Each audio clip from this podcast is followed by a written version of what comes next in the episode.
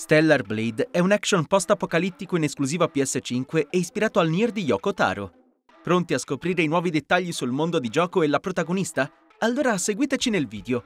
Prima però iscrivetevi al canale per non perdere i nostri contenuti sui migliori titoli in arrivo. Cosa ha spinto l'umanità ad abbandonare la propria casa in Stellar Blade? L'uomo ha lasciato la Terra per sfuggire agli attacchi dei Naitiba, esseri abominevoli di cui si ignorano le origini, ma che a quanto pare aggrediscono gli umani per obbedire alla volontà di un'entità superiore formata dagli Alfa e dall'Antico. Per lungo tempo la razza umana è stata costretta a vivere in stazioni in orbita attorno alla Terra, sognando il giorno in cui l'avrebbe riconquistata. Dopo ben 70 anni di esperimenti per creare delle armi futuristiche in grado di opporsi ai Naitiba, le cosiddette unità aeree discendono sul pianeta per reclamarlo e annientare il Naitiba antico. La maggior parte dei soldati, però, perde la vita durante il tragitto. Unica superstite della settima unità aerea è la protagonista Eve, il cui nome è sempre scritto in maiuscolo, quasi a voler suggerire che si tratti di un acronimo.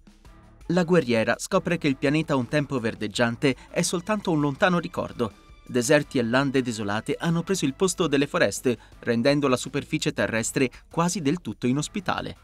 Eppure dei sopravvissuti sulla Terra ci sono. Nascosta all'interno di una landa si erge infatti Zion, immensa città edificata dai superstiti alla strage compiuta da Neitiba, nonché ultimo baluardo della nostra specie. Forse condotta Zion da Adam, un abitante della Terra che la informerà sui fatti avvenuti dopo la partenza dell'uomo verso lo spazio l'eroina verrà accolta con diffidenza dagli abitanti del posto, che in segno di ammirazione e paura le daranno il soprannome di Angelo.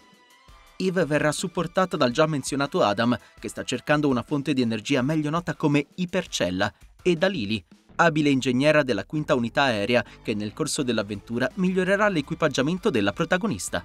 Eve dovrà conquistarsi progressivamente la fiducia degli abitanti del posto, completando incarichi e contribuendo alla ricostruzione di Zion.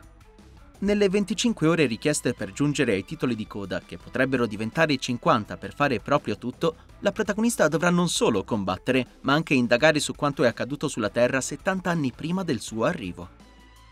In un'intervista ai microfoni di Famitsu, il director del gioco di Shift Up ha dichiarato che Stellar Blade affiancherà fasi molto lineari che supponiamo porteranno avanti la narrazione a sezioni più aperte. A quanto pare i segmenti guidati e quelli semi-open world si alterneranno con regolarità Tuttavia l'esperienza di gioco rimarrà sempre molto fluida e in nessun caso ci imbatteremo in brusche interruzioni. Come da conferme, il gioco non sarà strutturato a livelli, il che suggerisce l'esistenza di una mappa ampia e discretamente variegata. In merito alla difficoltà, il livello di sfida potrà essere modificato in qualsiasi momento tramite un apposito selettore. Il team di sviluppo desiderava esprimere tutto quel che un personaggio femminile può compiere mentre brandisce una spada ha lo scopo di rendere l'esperienza divertente e soprattutto evitare che gli utenti sprecassero le proprie abilità, lo studio ha cercato di raggiungere un particolare equilibrio. Sin dalle prime fasi, l'avventura spingerà i giocatori a osservare e valutare attentamente i movimenti degli avversari. Se all'inizio della campagna ci serviremo delle combo e delle rapide movenze di Eve per annientare i nemici, col passare delle ore verranno introdotte altre meccaniche, come la schivata o la parata perfetta. Nella seconda metà del gioco dovremo imparare a mescolare con un pizzico di strategia e lungimiranza tutte le abilità a nostra disposizione, dando vita ad azioni e situazioni sempre differenti. Nonostante Bayonetta, Sekiro, Star Wars Jedi Fallen Order e Nier abbiano influenzato lo sviluppo di Stellar Blade, Shift Up ha cercato di attingere per lo più a media coreani, come il K-pop e i K-drama, al fine di conservare un'estetica unica e personale. Il director ha ribadito l'importanza di trovare una propria identità a cavallo tra realismo e un character design più stilizzato. A proposito del design, il director ha raccontato che quando gioca preferisce controllare personaggi contraddistinti da una bellezza fuori dal comune, soprattutto quando si parla di esperienze destinate a un pubblico adulto. Non a caso, come confermato dall'ESRB, Stellar Blade ritrae individui con indosso abiti aderenti e di tanto in tanto si concede pure qualche scena di nudo. Inoltre, nel corso di Stellar Blade ci imbatteremo in materiali e progetti necessari per creare nuovi costumi che Eve potrà indossare. Inclusi quelli acquistabili nei negozi di Zion, la fanciulla sarà libera infatti di cambiare il suo vestiario, equipaggiare accessori e persino modificare la propria acconciatura. I 20-30 costumi di Eve e quelli destinati ai suoi compagni di viaggio saranno gratuiti, anche se questo non esclude a priori che ulteriori abiti possano essere venduti in futuro via DLC.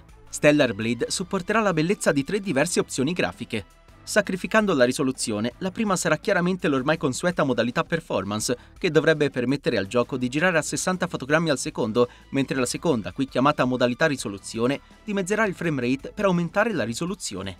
L'attivazione della terza regalerà un bilanciamento tra le precedenti due opzioni, anche se per ora non conosciamo dettagli più precisi in merito.